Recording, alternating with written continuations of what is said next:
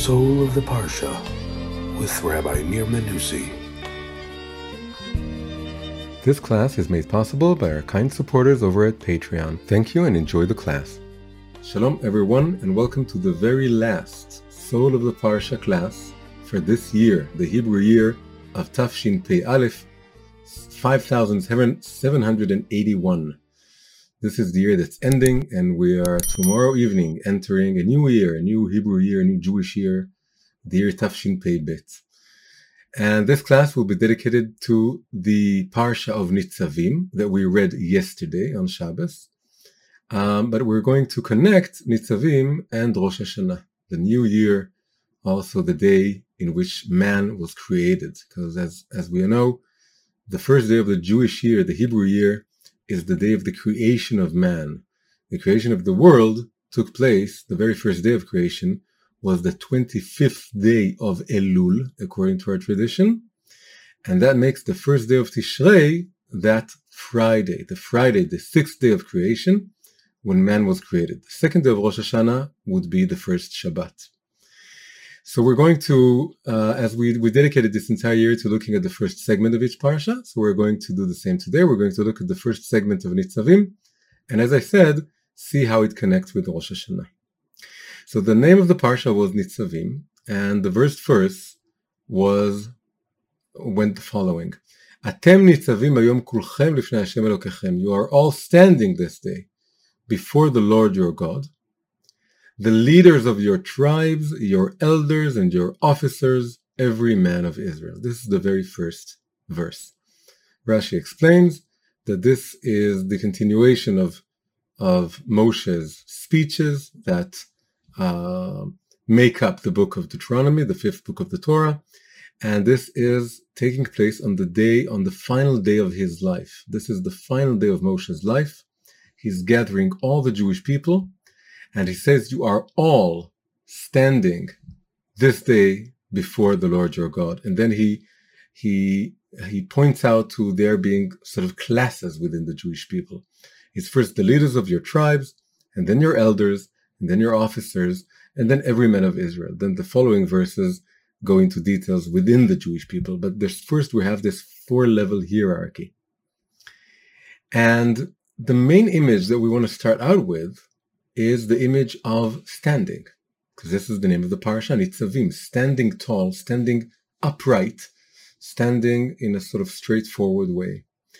And and it reflects not only is every individual standing upright, but the fact that Moshe then goes over these classes of the leaders of the tribes and the elders and the officers and then everyone else also suggests a kind of more broader hierarchy or a kind of it's like the Jewish people standing up with each level in its proper place. And Rashi goes into this. He says the he he mentioned the most important first and then went to the to the less important. So this is the topic we want to focus on today is this notion of a hierarchy. A hierarchy in terms of a group, there being levels, and a hierarchy within the individual, because each one is standing upright, nitzavim, which means that he himself becomes, there's a kind of internal hierarchy of levels here within us. This notion that we are, um, that we are standing upright, and this is a, a major aspect of human existence and Jewish existence, is reflected later, a few verses later in the continuation of the parsha, when, when Moshe is saying, not only with you am I making this covenant and this oath, but with those standing here with us today before the Lord, our God, and also with those who are not here with us this day. In Hebrew, it's very, you can really hear the similarity, but also the difference. It says, Asher yeshno po imanu omed hayom, those who are with us here standing today, and ve'asher einenu po imanu hayom, those who are not with us today. So when you see it's so similar, the difference is you, you, can really make it out immediately. It's the word standing. Those who are with us today are standing. Those who are not with us today, they're no longer standing. They're they're lying. They're they're buried in the ground, and they're buried, of course, as every person is buried horizontally. So there's something about this image of a person, a man standing upright, that is fundamental to this parsha and fundamental to being alive. Because again, the, the, the second verse that we read uh, juxtaposes or or uh, compares the the living and the dead, and the living are standing up; they're standing upright. So, how does this connect to Rosh Hashanah and to the day of creation of the world? Uh, an important verse in the book of Ecclesiastes, Kohelet, says, "Asa ha'elokim et ha'adam yeshar." God has created man in an upright or straightforward or upstanding manner, yeshar. Yeshar means like a straight line. God has created us as a straight line, but we are sometimes avoiding this or running away from this. But they're trying to bend this straightforward uh, arrow of existence.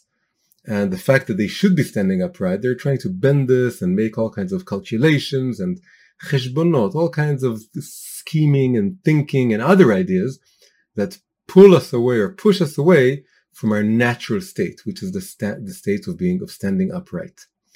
So this connects the, the the parsha nitzavim, standing upright, and the creation of man. God created man in an upright way. This, of course, is something very simple, very fundamental in nature. Almost all animals, almost all living creatures whether they're swimming or crawling or walking on four or flying, they're on the whole, most of the time, in a horizontal state. And some of them are semi upright.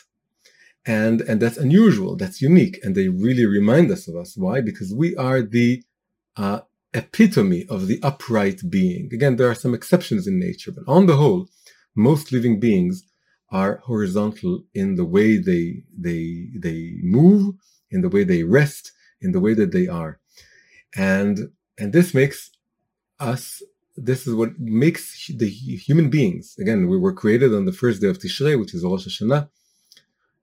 This is what Rosh Hashanah is all about. It's man's birthday. We were created in a state in which we're standing upright. And the idea is, what happens when you when you make this transition from animals that were created in the on, on the on the fifth and the early part of the sixth day, and then what what, took place when man was born is we have this transition from uh, a horizontal state to a, to a vertical state. What is the meaning of this? The meaning is ultimately that the levels of existence within us are now placed in a hierarchy. And generally speaking, we have three levels. And this is something that was pointed out by the ancients, both within Judaism and outside of Judaism, that on the whole, we are made up of three basic levels, that being the intellectual level, the emotional level, and the behavioral level. And they correspond to the head and the torso and the waist, broadly speaking. And they're also, they correspond, again, it's, it's all symbolic organs. It's the, the brain, the moach, and then the heart, the lev, and then the liver, kaved. Liver here standing or symbolizing the entire area of the waist. So really, moach, lev, kaved, the brain, the heart, and the liver, they really correspond to the intellectual level, the emotive or emotional level, and to the more instinctive, uh, uh, survival-based, we can say, uh, behavioral level, level that's based on, on, on needs and desires and instincts. And for almost all living creatures, the fact that they're horizontal means that those three levels are on, on are on the same level. They're not levels. They're three aspects, but they're on the very same level. And indeed, the emotional uh, capacity and the intellectual capacity of animals is far less uh, developed as it is in, in the human creature. So, well, we can definitely, in more advanced creatures, we can uh, identify an emotional you know inner sphere and as they as they become more advanced like uh, chimpanzees and some other animals you can see some intelligence there also. But for us it, our it, the our capacity for feeling and and being empathetic and displaying emotions and even more being a cognitive conscious communicative animal far exceeds any other animal. And this is is symbolized or is made manifest also by the fact that we are standing upright, that it's not on one level. The level of the waist, of the appetites, of being hungry and having desires is the lowest level. And then the emotional level is above that. And then the intellectual level is further above that. And, and we can say that also mankind has added to this by putting on clothes, which have symbolic meanings, and they usually symbolize something that's greater than the individual, that has to do with levels of meaning and levels of, of spiritual uh, cognition that we are capable of. And, and it, mostly it, it, it's, you can see it more than in just clothes. You can see it in the fact that almost all cultures, definitely all religious cultures, traditional cultures, any cultures with any kind of affinity to something that's beyond just the physical world would also have some kind of hat. And the hat adds maybe a, like a fourth level, something that's above just standing upright. The fact that we're standing upright is demonstrated by the fact that we strive to stand even further upright, to to make ourselves higher than the way we are. And we do this by putting on some sort of head covering or hat. Every position of power throughout the world had a certain something resembling a crown. So a king obviously has a crown and a minister for some religion, anyone who has an official purpose, an official idea. And up until the 50s, every person who uh, had some basic sense of self respect or dignity would wear a top hat, both women and men and and this is uh, of course this goes together very much with the idea that on the day that we were created as this upright being we are coronating the king right? This is the purpose of rosh hashanah the first day of the year in the jewish calendar. The purpose of everything that rosh hashanah is all about is hamlachat hashem coronating crowning the king god making him our own king. So this reflects in the fact that we are able to put a crown on top of our own heads. This could be a symbol of uh, human pride or human arrogance, but it could also be something that points out to us having uh, an additional level to our own being that's not something that's just physical. And we want to make it manifest the fact that we have something like a soul root or something above our heads or something that gives us spiritual blessing from above us. So, this is the essence of hierarchy. Today, in today's world, in today's culture, hierarchy is very much opposed.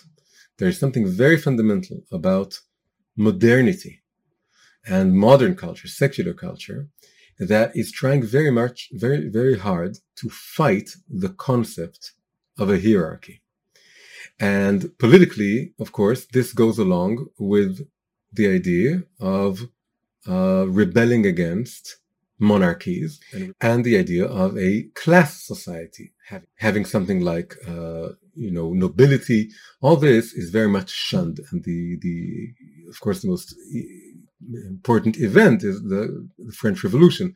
French revolution it was the the people rebelling against the monarchy and the class system and trying to create a republic, a democratic republic, which is all about equality. So that's on the political level, but it's also on a cultural and a psychological level. On the cultural level, everything that has to do with modern art is about shaking up the ladder of so-called high art and low art. Even the fact that I just had to say so-called is a product of modern thinking, which says who says that what was considered high art is really high art? Maybe it's low art, and maybe something very low and simple could be high art. The most famous example is the French artist uh, Marcel Duchamp putting a urinal in a museum early in the 20th century and making a, an artistic statement with this urinal. And the statement was, let's rethink, radically rethink everything that has to do with high art versus low art. I can take the lowest thing in existence, which is a urinal, which is the the waste of our body goes into that. So it's even lower than our waste in, in a way. It's what contains our waste. It's the vessel for our waste. And I'm going to put it in what is considered a place of high art in a museum. And later on, it was reflected with the idea of pop art and almost every uh, uh, branch of art in the 20th century, with some exceptions, was about shaking up or rethinking the concept of a hierarchy and taking pop art was taking comic book pictures and putting them uh, on big frame with big frames in a, in a big museum. And in poetry, it could be someone instead of writing high poetry using slang language or using even uh, a language that's grammatically wrong as people speak in the street and turning that into poetry. And and so this so it's political and it's, it's cultural. It's also psychological. Psychological means the the uh, flattening of the hierarchy and the psychological level is saying something like, um, there is no advantage, there is no intrinsic advantage to the uh, to to my intellectual level, to my capacity for learning and speaking and talking and and uh, expressing complex ideas and abstracting ideas and so on. There's no uh, radical difference between that and doing something that's totally intuitive and emotional and just improvising something or speaking directly from my heart and also just plain uh, gut feelings um, the idea that we would say that one level is higher than the other level is considered sort of anathema to the modernist. He would say, "Who says? Who says so?" And I'm, I'm i want to uh, I want to question this all hierarchies uh, by saying that um, by saying that it's, it's all equal. And whatever you is authentic for you, whatever is part of you becomes your authentic expression and just express yourself. Whatever it is, you can express yourself. And then, for example, we would take, let's talk about let's three genres or three types of music that are obviously very clearly extremely different from one another. And not only that, but they very clearly come from different levels within us. And, but the fact is that the, the modernist would say, the postmodernist even more so, you know, postmodernism isn't really something that's different from modernism. It's, it's not, someone once said that postmodernism is really most modernism. It's just an extreme expression of modernism itself, which is uh, rebelling against all systems of meaning that are traditional. So the modernists or post or most modernists would say that, for example, you take classical music. Classical music is very intellectual. It's very complex. It has you know sometimes mathematical structures within it and, and, and it, it takes a long time to study and to compose and great classical you know composers put in a lot of intellectual effort into into writing what they did so that on you take that on the one hand and then you take let's say jazz music and jazz music is something that's very very intuitive improvised and you just go with the flow of your intuitions from one moment to the other. You don't you don't plan or compose. And then going even uh, to another level would be uh, something like a music that's only based on rhythm and not melody, with the most extreme case being something like techno music or trance music in, in you know, um, uh, dancing clubs. That is all about rhythms. It's just one rhythm after the other, in, interplaying with one another.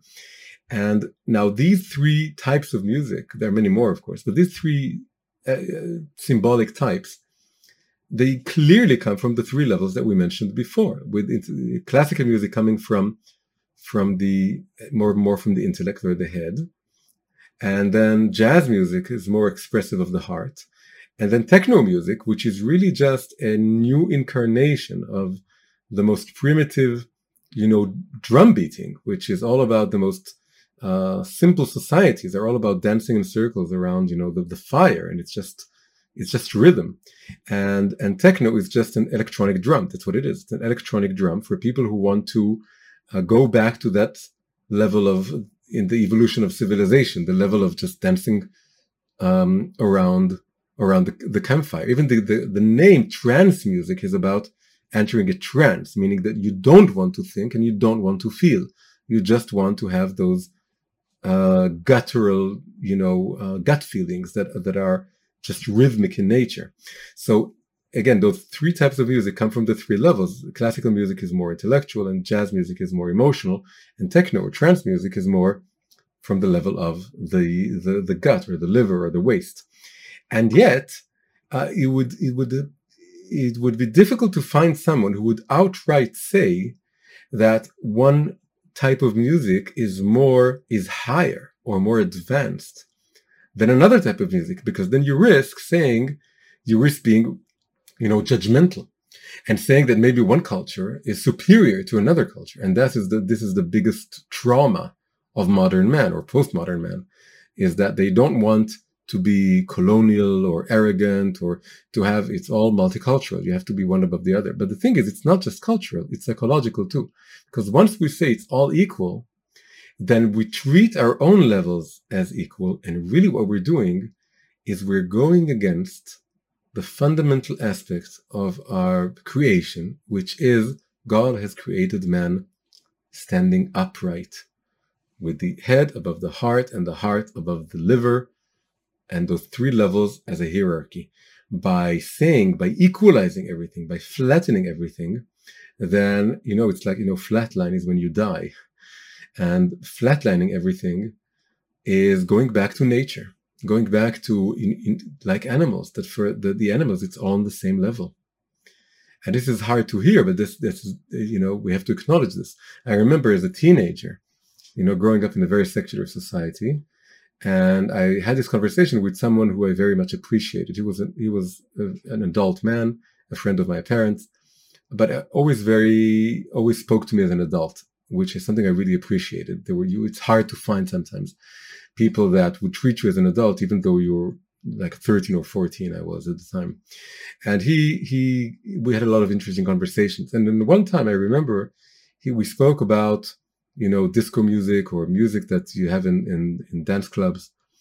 And and then he said something that astonished me in in it in the courage that he had to say something that goes against the grain of modern thinking so much and completely unpolitically correct. And and it was it was precious. I, it annoyed me at first but then i had i really had to think about it later on.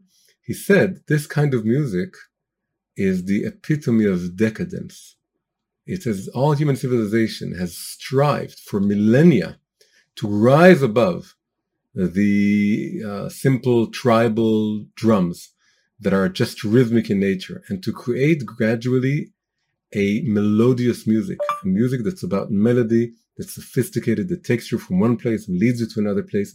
Civilization is all about evolving from those drums to a civilization of of listening to melody. And that melody is something sophisticated, something high that creates, generates meaning or taps into meaning and leads you from one place to another place, a higher place. And it shocked me, but it made an incredible influence on me because it, I then realized it's possible to look at culture not just as saying, well, this is interesting, this is interesting in another way, and it's all interesting and different and it's all equal. It's not necessarily equal. There are things that emerge and evoke a higher level within us and there are things that emerge from and evoke a lower level within us. And this is, is could be sound you know very very simple but for me for someone growing up in this culture was an immense you know chidush. It was something new to hear.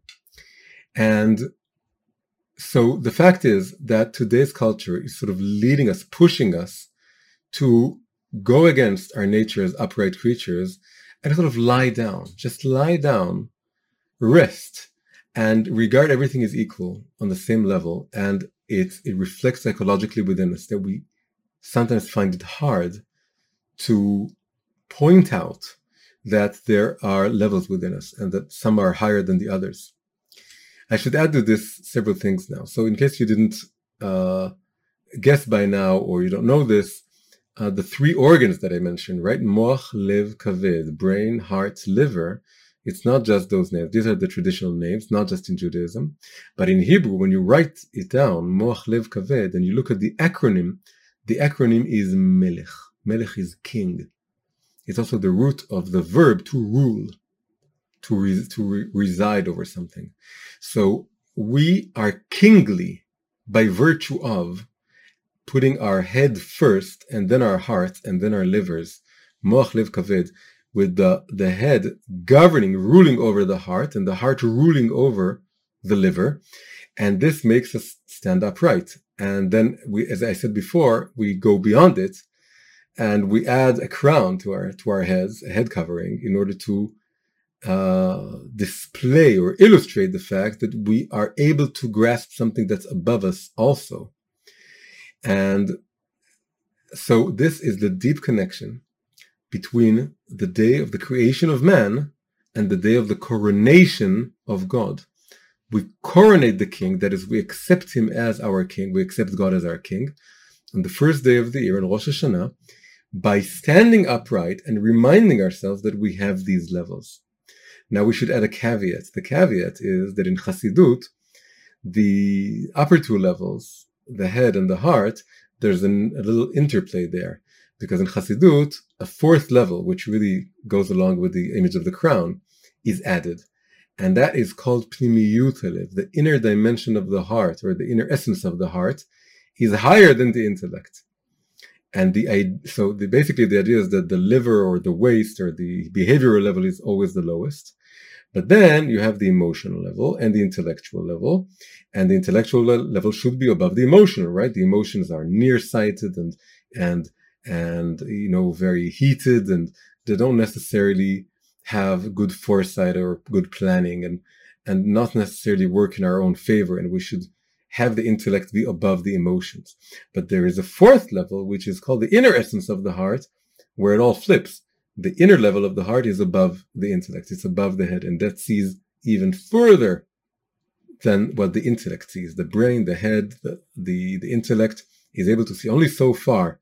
But if you're able to differentiate between the external aspect of your emotions and the internal aspect of your emotions, the internal aspect of your emotions is higher than the intellect. And these are the, this is the place of, of spiritual intuitions and and of also being uh, you know a super rational faith in God has to do with the inner essence of the heart. So the fact we have this interplay is reflected in the fact that in the beginning of in the first generations of mankind in the Torah, we had two people who were called Lemech. Lemech is the same letter as Melech, but this time the heart comes before the head.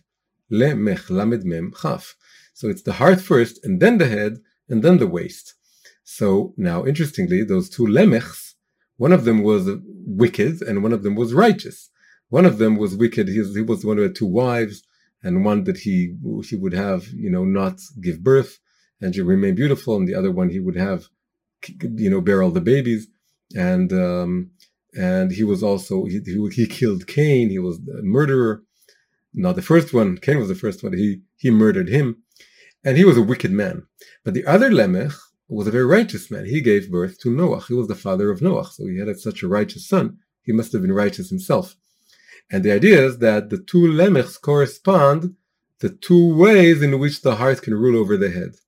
The wicked Lemech, it was the actual heart ruling over the head. That's very negative. That flips the the um, the hierarchy upside down. By the way, his daughter of the wicked Lemech, his daughter was Naama. Naama ended up doing tshuva and marrying Noach. The two Lemech's children married each other.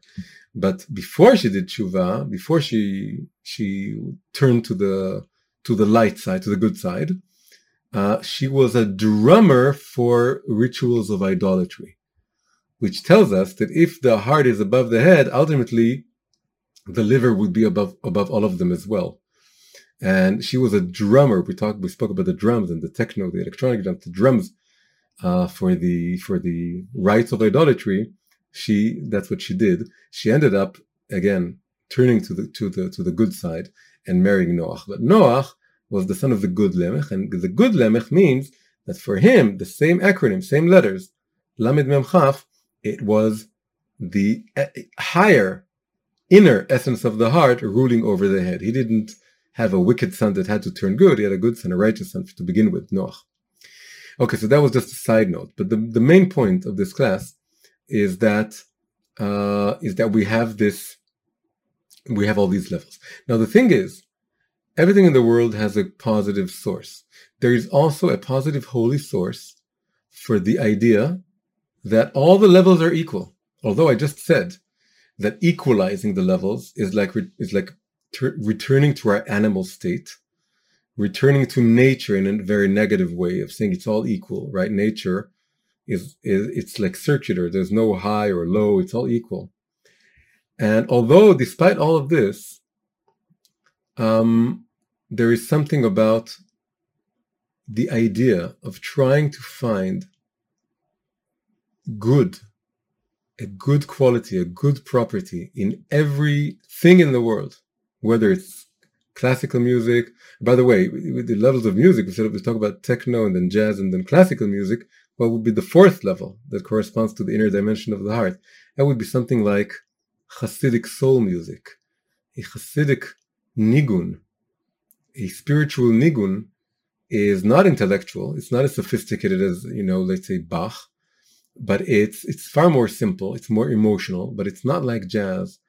It comes from the inner essence of the heart. It's something far deeper. And it's all about longing and remembering God. So anyway, the idea that it's all equal has something to it. It's not all hierarchies. What does it have to it? There is an aspect of godliness that's called the light that surrounds all the world. It, the surrounding light means it's um, equally, not just omnipresent, it's equally present in everything. It's present in the highest and the lowest aspects of creation equally. Everything is divine. He created everything. He wanted to create everything.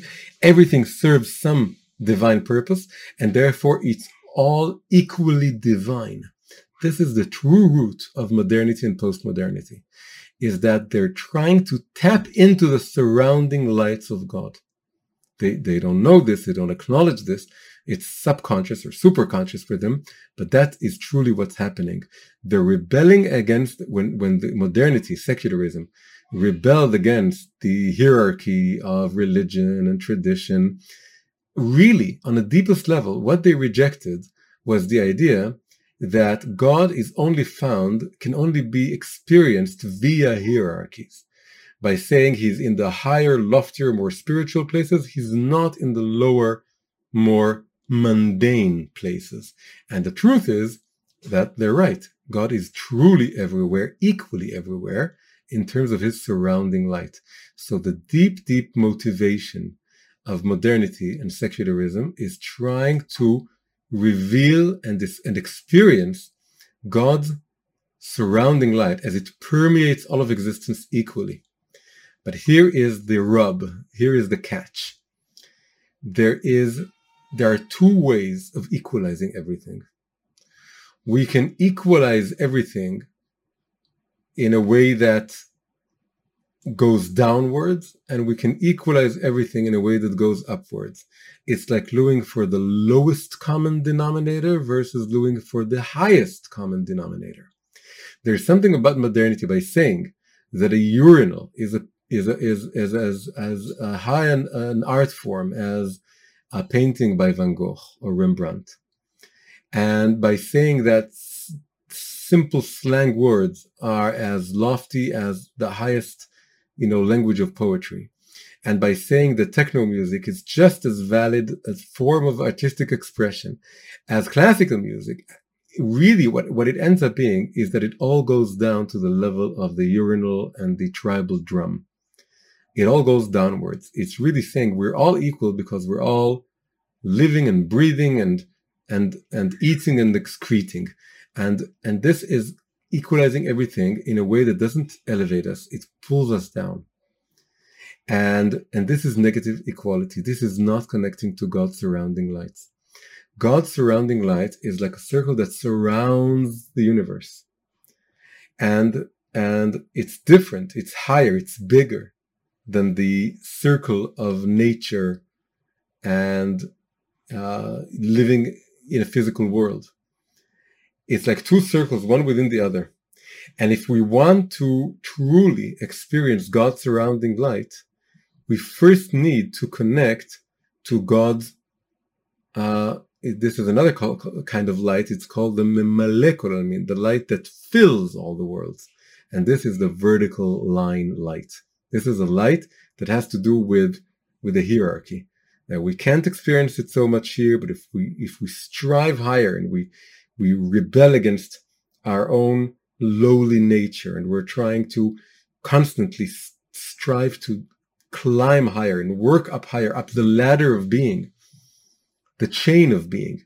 And as we rise up, we're able to appreciate subtler and finer and higher, more divine lights and levels of meaning and levels of of uh, of of devotion to God. And so as we go up, we are we need this type of linear hierarchical structure of experiencing the world in order to uh, connect to the higher surrounding lights of God. So, going back to the creation of man and the creation of the world and Rosh Hashanah and coronating God, the world today is trying to lure us all into a state of a flatland, a flat line, a state of saying everything is equal, which is really like saying everything is dead. Because if the heart and the head and the liver it's all on the same level, then we are no better than animals. We are no better than the lowest of, of, of people. And and we and everything disintegrates in, in a way. The most complex and highest and most spiritual work of art or or a verse in the Torah, anything that's high is equated with the lowest of of, of, of things in the world. So this is what the world is luring us into. And in a way, this is not just the world, it's life itself. There's something about life that wears us down. Life tries to slowly kill us. That's what life is all about. It slowly is killing us. It's killing us softly. And come Rosh Hashanah, come the first day of the year, we need to stand upright and we need to re- renew and reinvigorate this desire within us not to succumb to this kind of, you know, lulling temptation of equalizing everything. We want to stand upright, nitzavim kulchem hayom, place our head over our hearts and our hearts over our waists, and the inner dimension of our heart, our, our spiritual intuitions, our our faithfulness to God above everything else, and want to stand upright and say we are not succumbing to this. We are coronating by by having this inner coronation of Moach Lev Kaved, Ekroni Melech. We, it all points to the most transcendent of being, the king of all kings. And we're saying we want you to be our king, and we want to be resolute in this decision. This is another verse in the in the parasha of Nitzavim is uvacharta b'chaim, choose life. You can choose both both life and death, both blessing and curses, both goodness and good and evil, and it's all equally present for you as options. But I urge you to choose life and choose goodness and choose blessings. And and the word choose, the word to choose in Hebrew, livchor, if you change the letters, it you have the word which is called bariach. Bariach is like an axis. This is the vertical axis, which is the axis of displaying our, our cap- capability of choosing the higher over the lower, you know, over, you know, literally over the, the lower, standing upright and not succumbing to this and saying, yes, you can equalize everything, you know, world, oh world. And you can try via entropy and via cultural entropy or cultural decadence you can try and pull me down and push me down, but I will not uh, succumb to this. I will not um, surrender to this. I am going to stand upright and place my head over my heart and my heart over my liver and my soul over everything else. And this is how I coronate myself and how I coronate the king. And we should constantly be making this resolution to strive to lead a meaningful, high, lofty spiritual life. And by virtue of that, we can then go on to see that God is truly present in all of our levels. We're not putting down any level. By, by putting it lower on a hierarchy does not mean putting it down. It means putting it in its proper, good place, the place where it should be. And once we tap into the higher surrounding light, we can then truly see it as omnipresent, equally omnipresent, and experience how every aspect of our being, every level of the hierarchy of our being, is it receives its place as serving God, uh, experiencing God, and displaying God, godliness to the entire world. So I wish you all a very, very happy and sweet new year, a year of new resolutions and new decisions, and a year of fighting against gravity and standing upright and striving for higher and and and better purposes and striving to be the best person you can possibly be and and not accepting any kind of uh, you know temptation to be tired and sleep and and let go and give up on on your destiny and on your calling and this is truly coronating your own soul and coronating God. Shana Tova Mituka. Hi, if you enjoyed this class, please click the like button and subscribe to the channel. On YouTube, also make sure to click the bell icon. To keep the classes flowing and free of charge, please consider supporting us on Patreon, an amazing platform for supporting independent creators. You're also welcome to join our weekly live Zoom class. Thank you very much, keep healthy, and see you soon.